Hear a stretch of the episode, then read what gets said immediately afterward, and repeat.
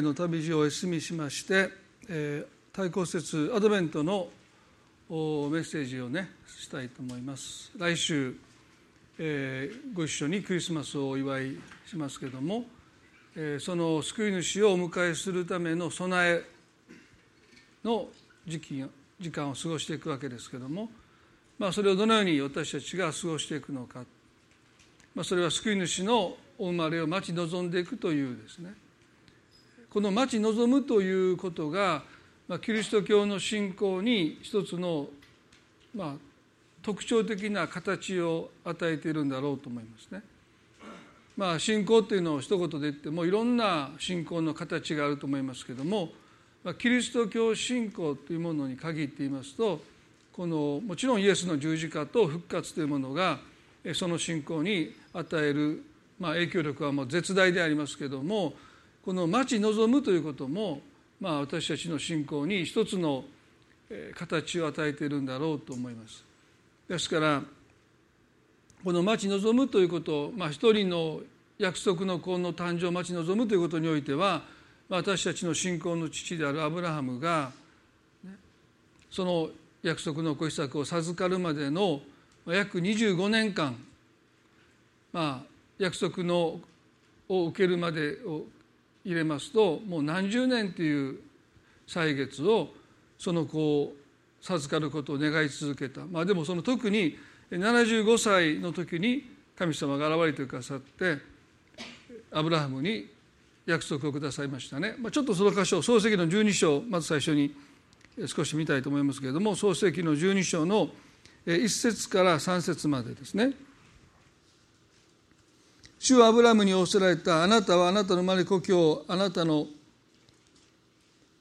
父の家を出て、私が示す地へ行きなさい。そうすれば私はあなたを大いなる国民とし、あなたを祝福し、あなたの名を大いなるものとしよう。あなたの名は祝福となる。あなたを祝福する者を私は祝福し、あなたを呪う者を私は呪う。地上のすべての民族はあなたによって祝福される。あなたを祝福する者はあなた、私は祝福し、あなたを呪う者は私は呪うとおっしゃったんですね。アブラハムの使命がここで与えられました。この時アブラハムは75歳、妻のサラは65歳でした。聖書ではですね、この父になっていくアブラハムのことをアブラムじゃなくてアブラハム、サライではなくてサラと呼びなさいという箇所から、呼び名が変わるんですけれども、それもちょっと混乱するので、もう最初からアブラハムと、サラというふうに呼びたいと思いますけれども、この時アブラハムは75歳、妻のサラは65歳でした。そして彼らがこの約束をいただいた時ですね、いつとは神様はおっしゃらなかったんですね。いつ約束の子が授かるのかはおっしゃらなかった。ただ約束の子を与えるとおっしゃった。私たちの信仰にとって一つの試練というか葛藤はですね、神様がいつ約束を成就してくださるのか、私たちに事前にはおっしゃらないということですね。事前に言ってしまえばね、待ち望むことを通して形作られていく信仰が形作られていかないからですね。ですからもしアブラハムが100歳になった時に約束を授かるというふうに聞いてればですね、その25年間別に彼らは何のストレスもなくですね過ごすことができたわけですよね。ですからドデーハガルとの間にイシュマエルという子を設ける過ちも犯さなかった。100歳になったら神様は約束の子イサクを授けてくださるんだから、わざわざ妻の奴隷ハガルとの間に子を設ける必要さえない、そんな誘惑さえなかったと思いますね。ですから神様はなぜアブラハムが過ちを犯すことの可能性がある、あるいはもうそもそもその約束そのものを投げ出してしまう可能性があるのにもかかわらず、いつということをおっしゃらなかったのか。それは待ち望むということがある意味で生みの苦しみだからです。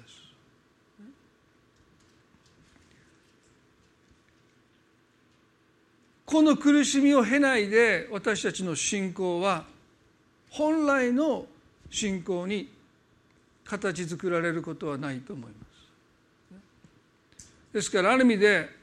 お腹の中に宿ったその命が成長していく中で、そして最終的には海の苦しみを経て誕生していくように、私たちの信仰もですね、心で神様を信じました、ね、その時には何の苦しみもないわけですけども、その信仰がある意味で本当に神が望まれる形になっていくためには、この町に臨んでいくというですね、一つの海の苦しみを経なければならないということなんだろうと思いますね。ですから神様はいつということをおっしゃらなかった、ね、100歳って言ってくだされば指より数えで待てばいいわけです、ね、1年経つごとに約束の子が授けられる日が近づいてくるわけですからですね、待つことに何のストレスもありません。でもいつということをおっしゃってくださらなかったので、この指より数えるということはできないですよね。ああ、今年も生まれなかった、そしてまた今年もダメだったと言って、ため息ばかりをついていって、最終的にはですね、もう99のアブラハムと89歳のサラはですね、その約束の子をもう期待もしていなかった、ね、もう諦めていた。でその時に神様がもう一度現れてくださって、この創世記の18章の中でアブラハムにこういうんですね、18の13で、そこで主はアブラハムに仰せられた。サラはなぜ私は本当に子を産めるだろうか、こんなに年を取っているのと言って笑うのかとおっしゃったんですね。天幕で聞いていたんです。来年の今頃サラは男の子を産むだろうというその神様の言葉を聞いていたサラはですね、心の中で笑いました、ね、まあもうあまりにも私たちは年を取りすぎてしまいましたって。でも18の14で、主は主に不可能なことがあろうか、私は来年の今頃定めた時にあなたのところに戻ってくる、その時サラには男の子ができている。サラは私は笑いませんでしたと言って打ち消した。恐ろしかったからである。しかし主は仰せられた。いや、確かにあなたは笑った、ね、ここでまず心に留めたいことは、主に不可能なことはあろうかという言葉ですよね。主に不可能なことはあろうかとおっしゃった。でこの時アブラハムはまだ神様には不可能なことがないという、神様に全幅の信頼を寄せるということをしていませんでした。この笑ったということもその一つの印ですよね。神様の約束の言葉を真剣に受け取ろうとしなかったですね。まあ冗談っていう意味じゃなくて、まあ本気で受け止めることをしなかった。いやもうこれ以上傷つきたくなかった。これ以上がっかりしたくなかった。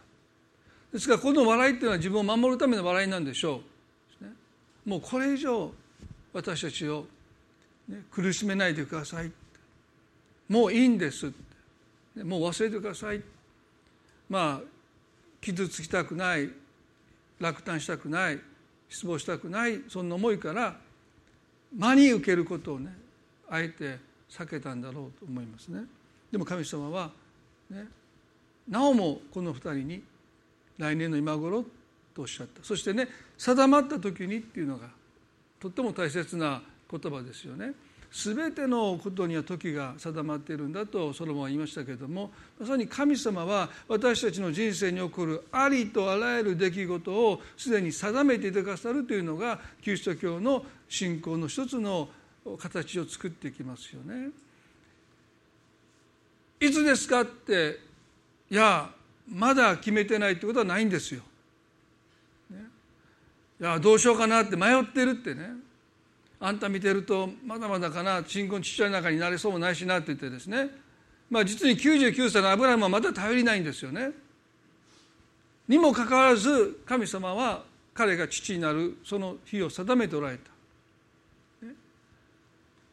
ですから私たちの人生の全ての出来事には時が定まっているんだということを私たちは信じていいんだろうと思います。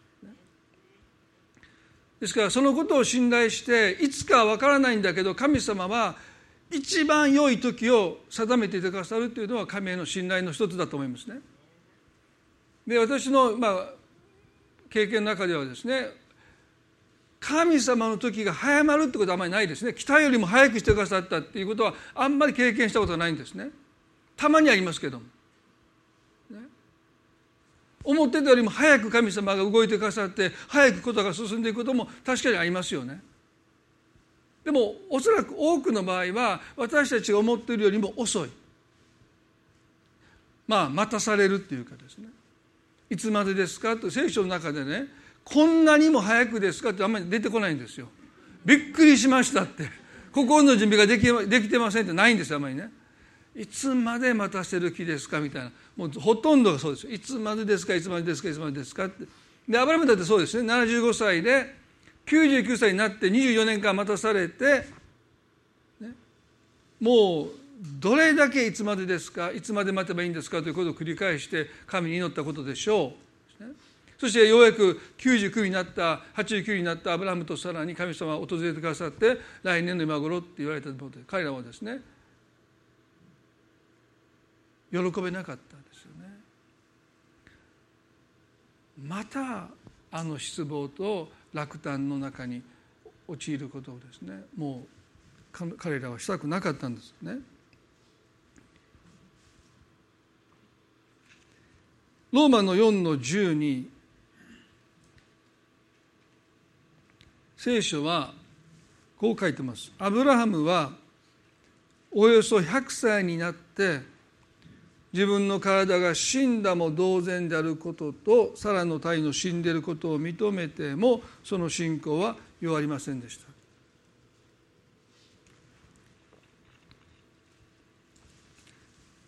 た。アブラハムがある意味で本当に変わったのはおよそ100歳になった頃なんですね。ということは、この99歳のアブラハムが本当に信仰の父になっていくための転機というものを迎えたのは、もう100歳になる手前でした。そして何がアブラハムという人を書いたのかというと、ここに書いてますように、およそ100歳になって自分の体が死んだも同然であることと、サラの体の死んでいることを認めたと書いてますね。すなわち自分たちにはもはや望みが全くないということを、ようやく100歳になって彼は認めるんです。だから99の時には頭ではもう自分たちにはこう埋めない体であることを彼らは知っていましたけれども、まだ諦めきれてない。もしかしたらって、そんなこと起こるはずがないんだけど、でもまだ断ち切れない思いがありました。それは自分たちに対する望みです。ですからおよそ100歳になって、このあとまだ数ヶ月の時間を経て、ようやくアブラハムは認めるんです。私たちには神の約束が成就していくために、私たちの中に可能性というもの、約束を成就していくための可能性というものが私たちの側には全くないということをね、認めるのに彼はおよそ100年かかってるんですね。信仰の父アブラハムですら、神に全幅の信頼を置いていくために必要な経験は自分に死ぬという経験でした。ですからこれは単に肉体が老いてきて、もう私たちは年老いて子を産めないということを認めただけじゃなくて、自分自身への依存、自分自身になおより頼もうとしていく、その思いを断ち切るのに、この信仰の父アブラハムはおよそ100歳100年間必要だった。だからあんまり嬉しくないですね。そしたら私たちどうなんだって、無理ですよ皆さん。100は無理ですね、100% はね。でも日々私たちは自分に死んでいくという経験を重ねる。そして死んだ分だけ神様に信頼できるんだということですね。ですから神様に本当に信頼していこうと思えば、神様に対する信仰を強くしていくということよりも、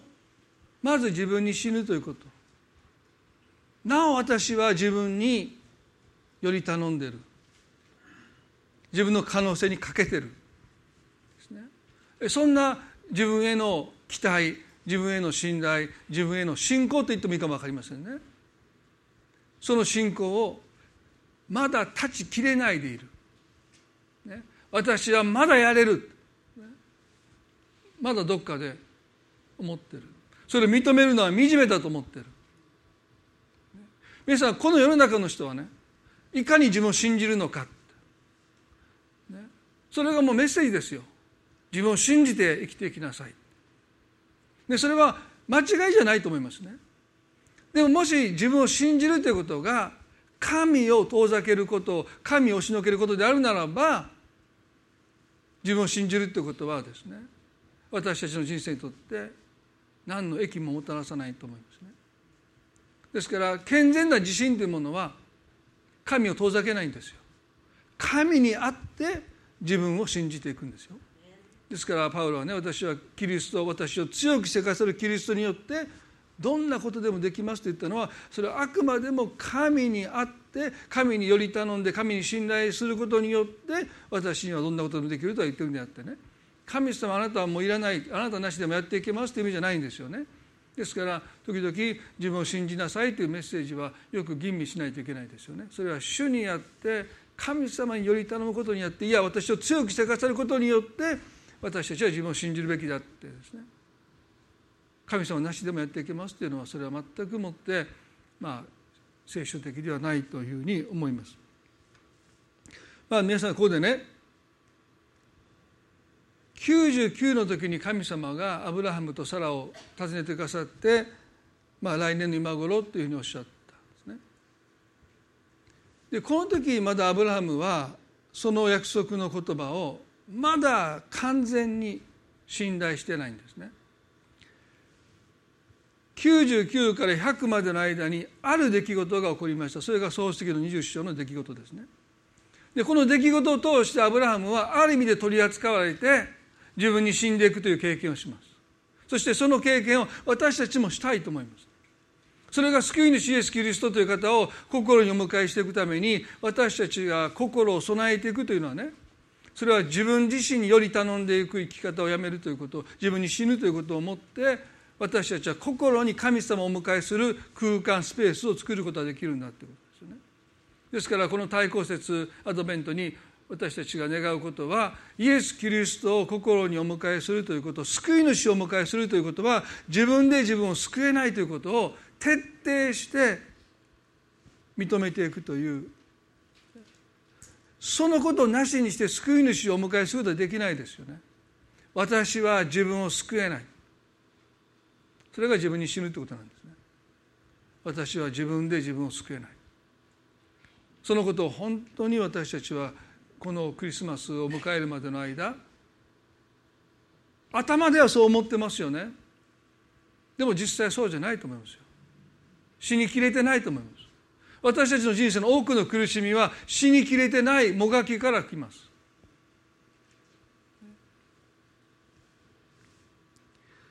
この創世記の20章の一節にこう書いてますね。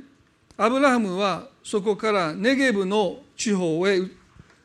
り、カデシュとシェルの間に住み着いた。ゲラルに滞在中、アブラハムは自分の妻サラのことを、これは私の妹ですと言ったので、ゲラルの王アビメレクは使いをやってサラを召し入れた。ところが神は夜、夢の中でアビメレクのところに来られ、そしておっしゃられた。あなたが召し入れた女のためにあなたは死ななければならない。あの女は夫のある身であると。この前何が起こったかというと、ソドムとゴモラの町が神様によって滅ぼされました。ロトとその家族は憐れみによってその町から逃れてきたわけですけどもですね、ですからもうアブラハムにとってこのソドムとゴモラの近くにもう住んでる意味がないんです。ですから彼らはゲラル、西南の方にあったこのゲラルという町に場所に移っていった。そしてここではですね、カデシュとシェルとの間に住み着いたと書いてますね。でこの時アブラハムは自分の妻サラを、これは私の妹ですとその現地の人たちに紹介したんです。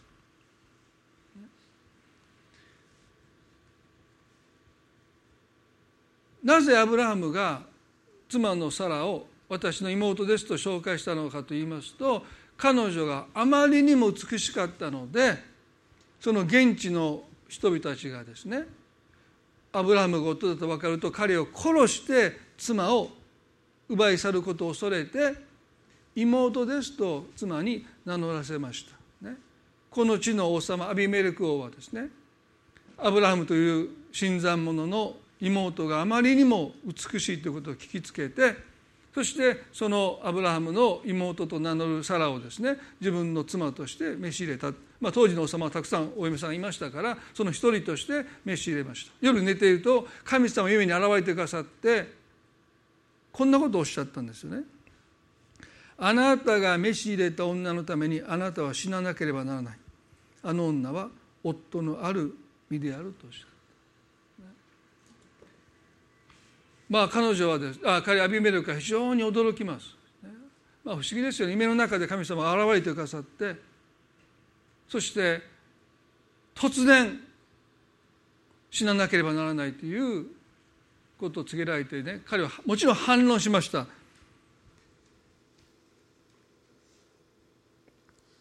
20章の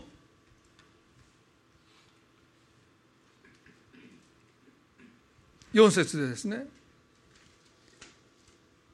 主よ、あなたは正しい国民をも殺されるのですか。彼は私に、これは私の妹だと言ったでありませんか。そして彼女自身も、これは私の兄だと言ったのです。私は正しい心と汚れない手でこのことをしたのですと言います。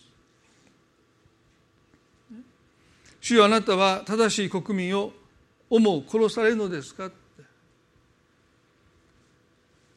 アブラハムがこう言いました。これは私の妹だ。そして彼女も言いました。これは私の兄だって。ですから私は正しい心と汚れのない手でこのことをしたのですと弁明します。アビメレクが弁明するのは当然ですよね。妹だってアブラハムが言うので、そしてサラも妹ですと、これは私のお兄さんですと言うので、信じて自分の妻として迎えたのに、なぜ殺されないといけないんですかって、私は無実でありませんかと訴えた。すると神様はこうおっしゃるんですね。6節で、そうだ、あなたが正しい心でこのことをしたのを私はよく知っていた。私自身はよく知っていた。それで私もあなたが私に罪を犯さないようにしたのだ。それゆえ私はあなたが彼女に触れることを許さなかったのだとおっしゃった。神様はアビメレクが無実であることをご存知でした。故にアブラハムのついた嘘を夢の中でアビメレクに明らかにされた。それはあなたが誤って、ね、アブラハムの妹だってその偽りを信じて自分の妻として関係を持ってしまうことがないために、アブラハムのついた嘘によってあなたが裁きを受けないために、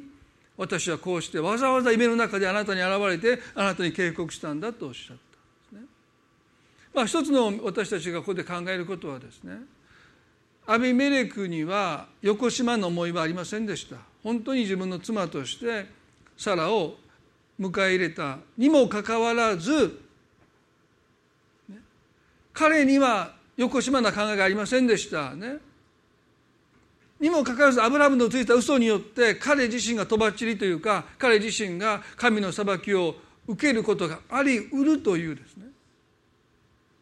結果としてですよ、結果として罪を犯してしまうということがありうるということ、これが人生の不条理ですよね。彼自身には何の間違った思いもして持っていない。妹だと信じて迎え入れたにもかかわらず、そのことで殺されかねない。そんなことを不条理だって私は思うんだけど、でも人生はそういうことで満ちてますよ。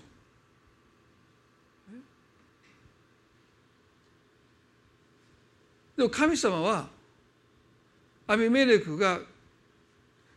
アブラハムのついた嘘によって命を落とすことを望まれなかった。そしてわざわざ異邦人の王の夢に現れてくださってアブラハムのついた嘘を明らかにしてくださった。アビメレクはその経験を通してね、自分で自分を救えないということを身をもって経験したんだろうと思います。でこれは神様からの、とばっちりじゃないんですよね。最高のプレゼントですよ。いくら自分がどんな正しい心を持って生きていても、自分の手を悪から遠ざけたとしても、私はそれでも罪から完全に救われるわけじゃない。あのアブラハムのついたその嘘によって私も、罪を犯してしまって故に裁きを受ける時があるんだ。不条理ですよ。アブラハムのせいですよ。でもそのことを通して彼はね、人は自分を救えないということをね、この経験を通してから本当に教えられたんだろうと思います。でまたこのことは私たちにあのアブラハムに与えた神様の約束を思い起こさせますね。すなわち神様アブラハムを祝福のもとにしたんであって呪いのもとにしたんじゃないんですね。地上のすべての民族はあなたによって祝福されるとおっしゃった。これがアブラハムの召しであり、私たちクリスチャンの召しですよね。ですがここでアブラハムのついた嘘によって無実のアビメレクが殺されることになるとするならば、あの神様の約束が反故にされますよね。地上のすべての民族はあなたによって祝福される。アブラハムのついた嘘によってアビメレクとその国の人たちは壊滅的なダメージを受けそうになっていたことに対して神は介入なさったということですね。それは私たちが人生において本来祝福となるべき召されている私たちが、時に人に呪いを、時に人に苦しみを、痛みをもたらそうとするときに神は介入なされるんだということも一つのメッセージじゃないかな。神は私たち一人一人を祝福のもといとして人々を祝福したいと願っておられるんだ。でもその神様の召しにアブラハムはまだ本気でというか気づいていない。平気で自分を救うために自分の妻にお願いして、私の妹だと言ってくれってお願いします。そして異邦人の王に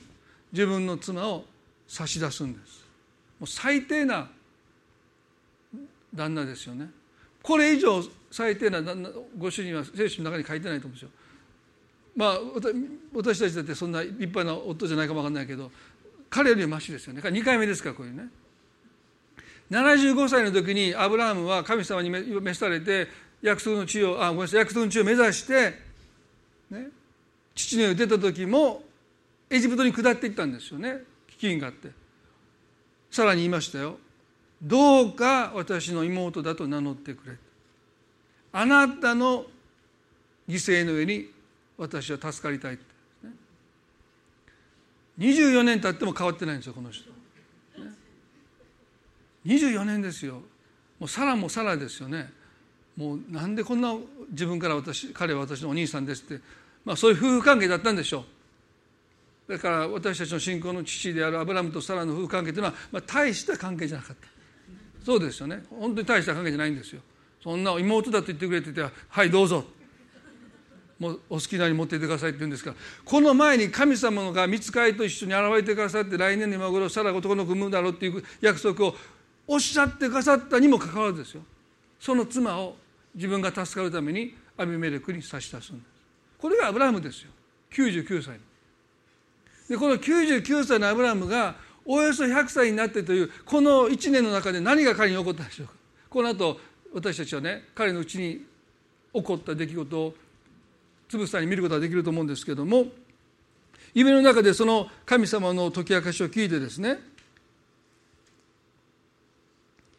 この20の7です。今あの人の妻を返して命へなさい。あの人は預言者であってあなたのために祈ってくれよう。しかしあなたが返さなければあなたもあなたに属するすべてのものも必ず死ぬことをわきまえなさい。翌朝早くアビメレクは彼のしもべを全部呼び寄せ、これらのことを皆に語り聞かせたので人々は非常に恐れたと書いてます。神様は妻妹と偽られて妻として迎えたそのサラをアブラハムに返しなさいとおっしゃった。そうしないとあなたの家族、あなたの国の人々はですね、殺されるだろうとおっしゃった。ここでね、皆さん、私たちはこの悔い改めるということの一つの奥行きというかですね、アビメレクは繰り返しますけど、よこしまな思いでこのサラを妻として迎えたわけじゃない。アブラハムの妹だと名乗るので自分の妻として迎えた。だから騙された方なんですからね。で、騙されて妻として迎えたサラを騙した人に返しなさいって、ね、アビメレクの心は正しい心でそれをしました。動機は間違っていないんです。で、それでも返しなさいっておっしゃった。時々私たちはね、動機が間違ってなければっていうふうに思いがちです。ね、まあそんなつもりで言ったんじゃないし、そんなつもりであったわけじゃないんだからって。でもたとえそうであったとしても、返すこと、償うこと、謝罪すること、謝ることを時に神は私たちを祝福したいがために求められることがあるんだということ。もしかしたらそれは何年も前の出来事かもしれません。ああ、もう済んだことだし、もうとっくの昔のことだから、ね、今更。でも、もしかしたら神様は私たちの心に迫ってくるかもしれないんですよ。それは私たちの今までの犯した過ちの全てのことにおいて神がそうしているわけじゃないと思いますけれども、でも返しなさいって、償いなさいって、謝罪しなさいって、謝りなさいって、時に神が私たちに迫ってくる時に、それは私たちに怒ってるからというよりも、私たちを祝福するためにどうしてもそれを私たちが手放すこと、元に戻していくこと、返していくこと、償うことを神様は願っているんだということも、心に留めたいなですね。彼は全く正しい心でサラを迎えたにもかかわらず、全ての落ち度はアブラハムにあったにもかかわらず、返しなさいとおっしゃったんですね。そしてね、ここで神様は、あの人は預言者であってって書いてますね。で、聖書の中で神様がアブラハムに向かってあなたは預言者だっておっしゃったことは一度もないんです。預言者というのは未来のことを語るというだけじゃなくて、神様のエージェントですね。神様の代理人、神様に代わってこの地上を祝福する代理人です。ね、で、もしアブラハムが自分のことを預言者だと理解していたならば、少なくても自分の妻に向かってどうか私の妹だと名乗ってくれって言って、その妹をアビメレクに差し出すことはしなかったと思います。彼がそれをしたのは恐れからでした。ね、皆さん、私たちも、ね、神様の代理人とされている、エージェントとされている、神様に代わって人々を祝福するものとして私たちが召されているんだということの自覚が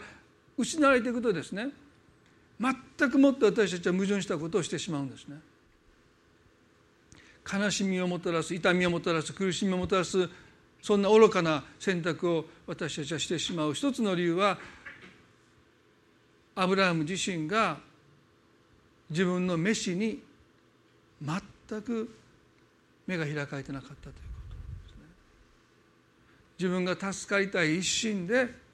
自分の妻を妹と名乗らせて異邦人の方に差し出していくようなことを、まだこの99になっても彼はしてるんですよね。アビメレクは非常に憤ってアブラハムを呼びつけます。そしてこういうんです。20章の9節で、あなたは何ということをしてくれたのか、あなたが私と私の王国とにこんな大きな罪をもたらすとは、一体私がどんな罪をあなたに犯したのか、あなたはしてはならないことを私にしたのだ。またアビメレクはアブラハムに言った。あなたはどういうつもりでこんなことをしたのか。全く彼の飯と彼は全く矛盾することをしているわけですよね。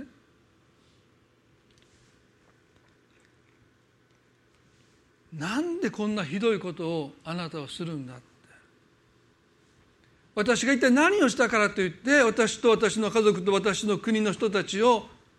殺されそうになるようなこんなひどい仕打ちをあなたがするんだって言ってくれって、私はあなたに何をしたんだって。でこの時にアブラハムは、ね、アビメレクに謝罪の言葉一言も言いませんでした。ここに自分に依存している人の一つの印があります。謝らないんですよ。非を認めようとしないんですね。彼は一言も、王様、大変申し訳ありませんでしたとは言いませんでした。こういうんです。20章の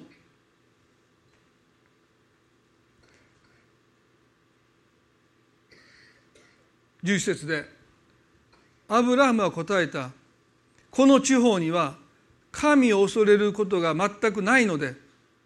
人々が私の妻の上に私を殺すと思ったからです。逆切れしてるんですね、アブラハムね。この地方の人たちは神様を恐れないので仕方なく、あなたたちのせいだって、あなたたちが神を恐れないからこんな89歳の妻ですよ。これ分かったらダメなんですけどね。彼よっぽど奥さんの評価高いんですね。それは評価できますよね。89歳の妻のゆえに殺されるって、そんなこと本気で、まあ昔は老化のスピードが、まあもちろんちょっと違ったと思いますけどね。僕今まで人生の中で89歳の奥さんがあまりにも綺麗すぎて、人がそれを妬んで私が殺されると本気で思った人と会ったことがありません。どうぞお好きなように、そっちの方に行く人多いか分かりませんけど、 あなたがもう妻だって分かったら、もう殺されるわって言ったら、もうそれはさら嬉しいでしょうね。だからまあこんな理不尽なことを突きつけられて、サラが私の兄ですって言ったのは、もしかしたらこの89歳の私をあまりにも美しくして俺は殺されるっていう真顔の夫を見て、まあちょっと嬉しかったみたいなね。あんた本気で思ってんのって、いや本気やでって、もうお願いから妹と言ってくれって、まあ、漫才でもなかったんでしょう。まあ複雑な夫婦関係なんでよく、まあ、天国で聞かないといけないですけど、まあでも漫才じゃないですよね。もう89歳でそんと言われたらそれは嬉しいでしょうね。分かったって、もうさよならって言って嫁いでいったのかもしれませんね。まあでもここで彼はね、基本的には逆ギレしてますよ。責任転嫁するんですよ。あなたたちが神を恐れないので仕方なく私は嘘をついたって。自分自身に依存している人、自分に頼っている人、自分を自分で救おうとしている人の2つ目の特徴はですね、責任転嫁ですよ、ね、私も悪いけどあなたも悪いんじゃないかって。皆さんね、責任転嫁する度合いが私たちが自分に死にきれてない度合いです。自分で自分を救えない自分に死んでいる人は責任転嫁しません。自分の非を素直に認めますよ。あなたもそういうことは出てこないんですね。出てくるってことは、私たちはまだ自分に死ねてないんだろうと。あなたのせいでって言ったらもうそれはすごいですよ。全然死ねてないですよね。二つ目にアブラハムはこう言いました。12節で、また本当にあれは私の妹です。あの女は私の父の娘ですが、私の母の娘ではありません。それが私の妻になったのですと言いました。ね、アブラハムのお父さんはテラでした。でサラのお父さんもテラです。同一人物ですね。でこのテラには2人の妻がいて、アブラハムは1人の方のお母さんから生まれて、サラはもう一人のお母さんから生まれたので、異母兄弟です。ですからアブラハムは別に嘘を言ってるわけじゃない。本当に10歳違いの、お母さんが違う、でもお父さんが一緒なので異母兄弟として、正式にはサラはアブラハムの妹でした。でもそれはへりくつですよね。この町に来た時に別にアブラハムはね、その異母兄弟の妹ですって紹介したわけじゃないですよね。もうその前に白状してるじゃないですか。11節でね、人々が妻のゆえに私を殺すと思ったからですって白状しているのにもかかわらず、いや実はね嘘じゃないんですよ、この人本当に妹なんですって見苦しい言い訳ですよね。自分で白状したんだからでしょ。ということは彼がサラのことを妹だと言ったのは、自分が殺されたくないからであってですね、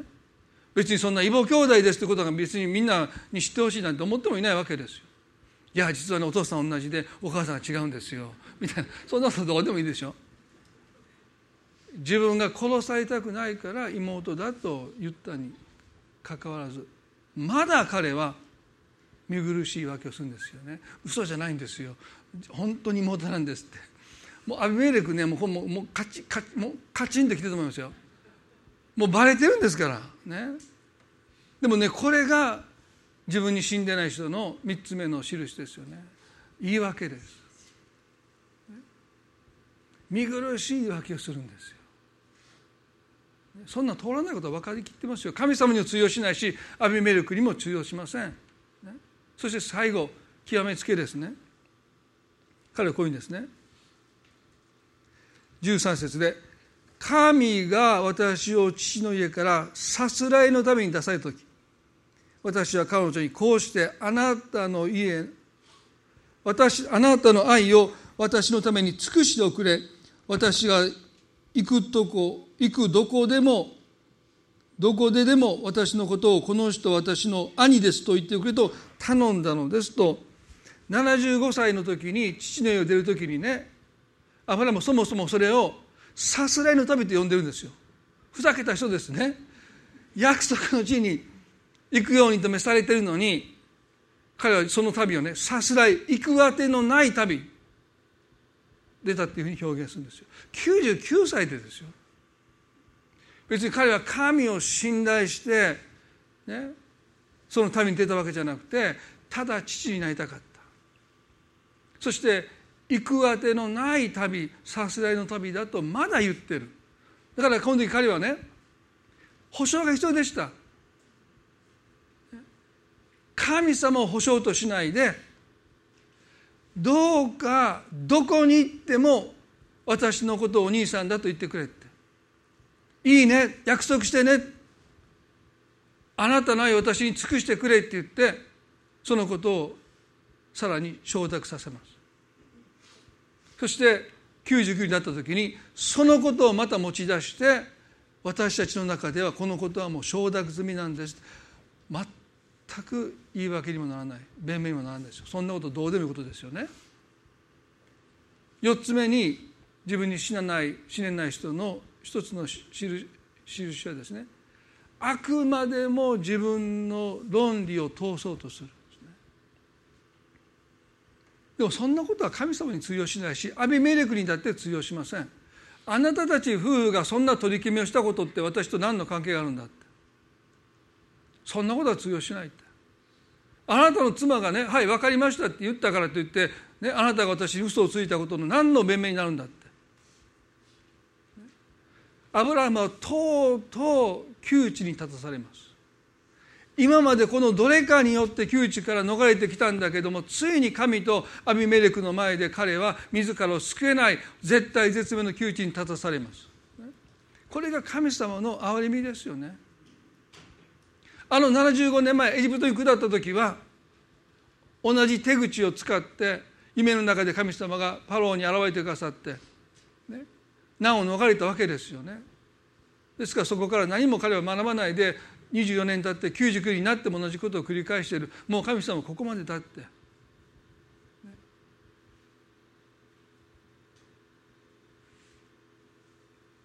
アブラハムはようやく自分が死んだも同然であること、殺されてもおかしくないという意味もそこにあると思うんですね。アビメレクにこの言い訳が、責任転嫁が、自分の論理が通用しなかった。でその時やっと彼は神を仰いだと思います。ああ神様って、神様の憐れみと神様の恵みと神様の救いにようやくアブラハムが本気で向き合った。およそ100歳になってというのは、この出来事を通して彼は信仰の父になっていく。そしてそのことを彼が認めた時に不思議なことが起こります。最後にその箇所を読みたいと思いますね。創世記の20の14です。そこでアビメレクは羊の群れと牛の群れと男女の奴隷たちを取ってきてアブラハムに与え、またアブラハムの妻サラを彼に返した。そしてアビメレクは言った。見よ、私の領地があなたの前に広がっている。あなたの良いと思うところに住みなさい。彼はまたさらに言った。ここに銀1000枚をあなたの兄に与える。きっとこれはあなたと一緒にいるすべての人の前であなたを守るものとなろう。これはすべて正しいとされよう。そこでアブラハムは神に乗った。神は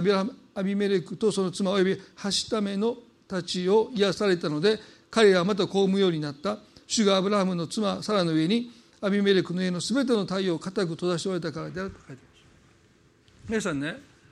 アブラハムはこの時ね、非常に驚いたと思いますね。なぜかというと、自分の妻を妹だと偽って自分を救うためにその妻を差し出して、結果として神様の裁きを受けてアビメレクとその家族、その国の人たちは殺されそうになった。そのような災難を、災いを招こうとしたアブラハムに対して、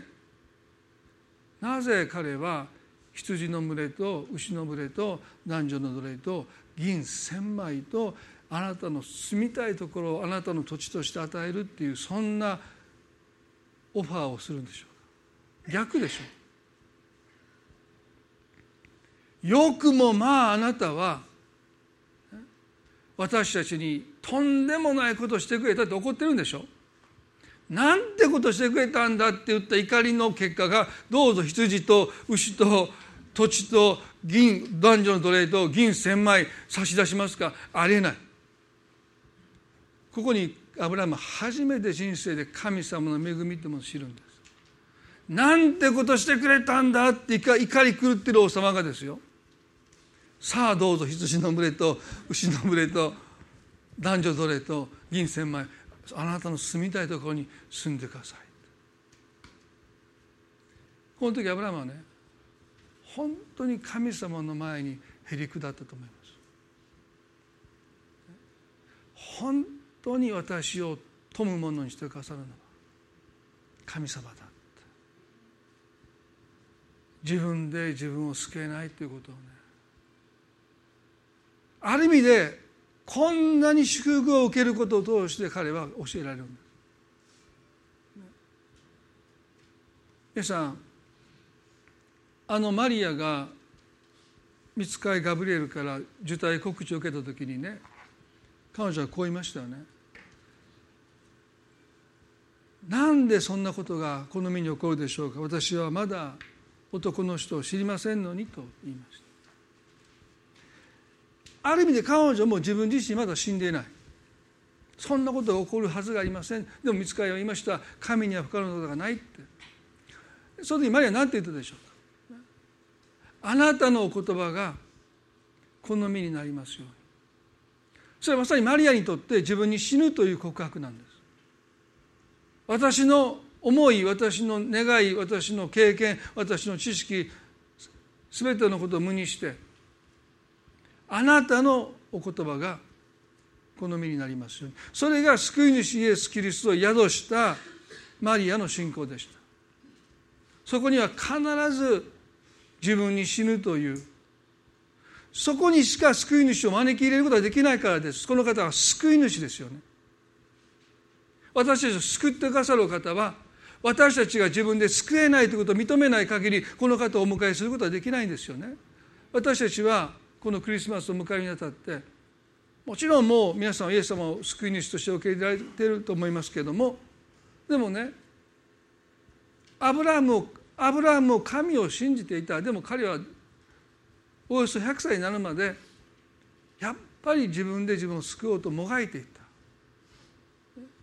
そこに神様を救い主になる神様をお迎えするスペースが彼の人生にはありませんでした。皆さん、私たちはどうでしょうか。もし私たちの中にもがきがあって、葛藤があって、苛立ちがあるならば、私たちは救い主を心にお迎えするスペースが私たちの中にないんです。頭では自分で自分を救えないと分かっていながら、それでも自分を救おうとしてもがいている。皆さん、私たちの信仰の父アブラハムのあのもがきを覚えてください。責任転嫁し、見苦しい訳をし、挙句の果てにはアビメレクとは全く関係ない夫婦の中で取り決めたそのことを通していこうとする。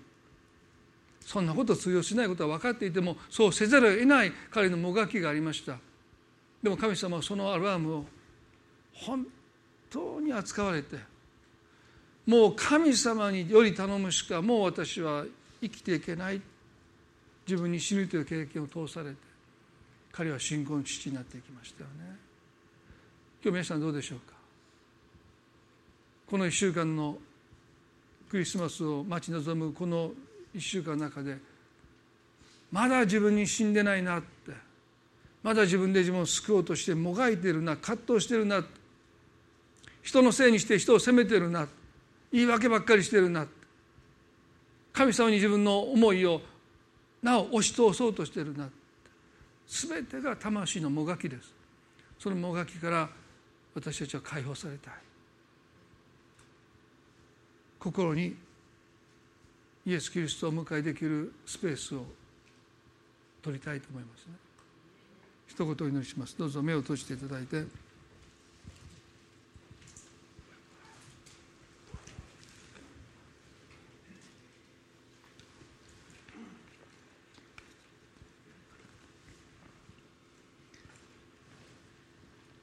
まず最初にお聞きしたいと思いますけれども、皆さんの中でイエス・キリストを救い主として心にお迎えしておられない方がおられるならば、主は今日あなたの心の扉を叩いてくださって、あなたの心に迎え入れたいと願われています。あなたに必要なことは、神様について十分な知識を持つことじゃなくて、たった一つの真実、私は私の救い主ではない、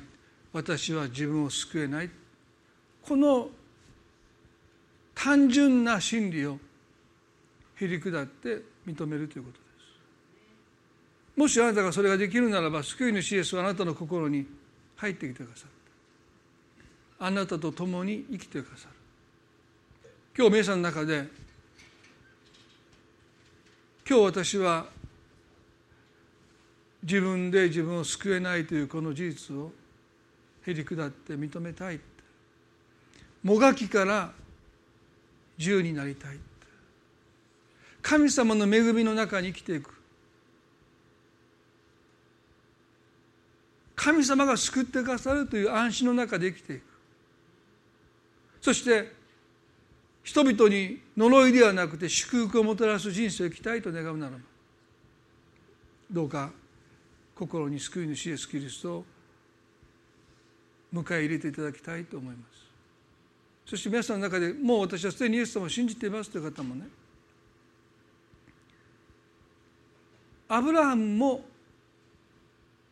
神を信じていましたけれども、自分に死ぬことがなかなかできないでいました。祝福のもといとなるはずの彼が、自分の妻を幼児の王に差し出している。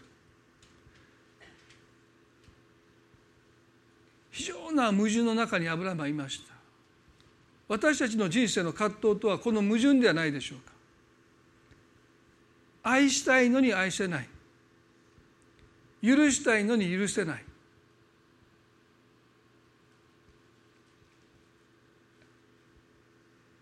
あなたが今この矛盾の中におられるならば、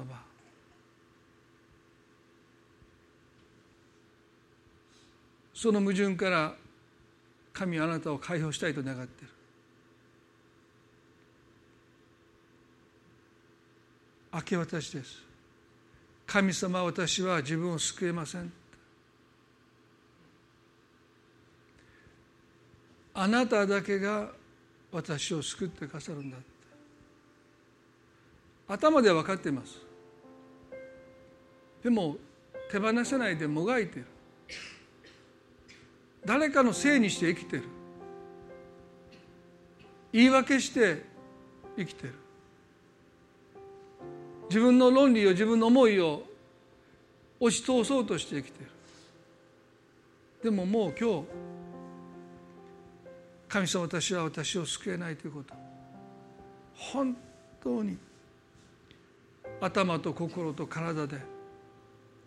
経験できますように。このもがきから、この矛盾から私を救ってください。私たちには救い主がなお必要です。どうかあなたが示されたことを今日神に心の中で祈っていただきたいと思いますね。短く祈ります。神様、救い主としてお生まれになってくださったこと、そして救い主として私たちを罪の中から救ってくださること、その罪とはさまざまな行為だけでなくて、自分で自分を救おうとする、神のようになろうとする的外れな生き方。私たちは自分で自分を救えない。こんな分かりきったことすら私たちはまだへりくだって受け入れることができないでいるかもしれません。でも今日、神様、あなたを心にお迎えするスペースを私たちが持つためにも、私たちは手放さないといけない。このもがきを手放して、神様はどうか私を救ってください、私は自分を救えませんと、今日神様、あなたの前に一人一人がもう一度告白できますよう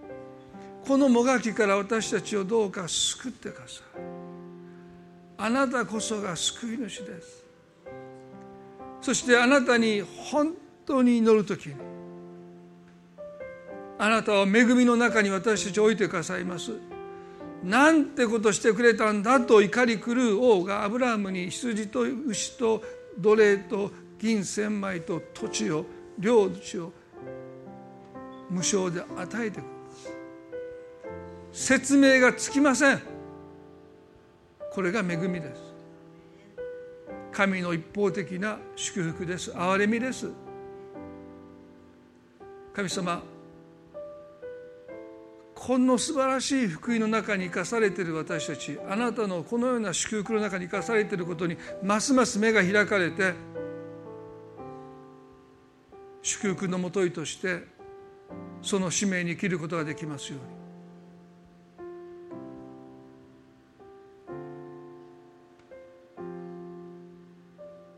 一人一人の上にあなたが祝福を持って臨んでくださっていることを感謝し、愛する私たちの主イエスキリストの皆によってこの祈りを御前にお捧げいたします。それでは皆さん、どうぞ立ち上がっていただいて賛美を捧げたいと思います。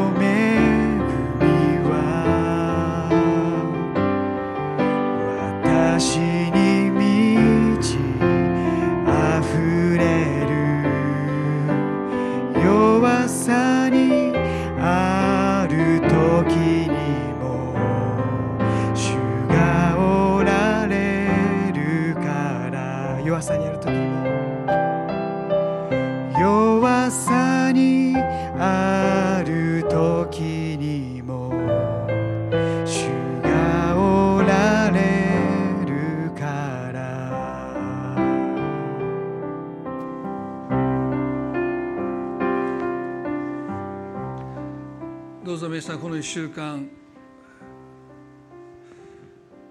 あなたの言葉が好みになりますようにと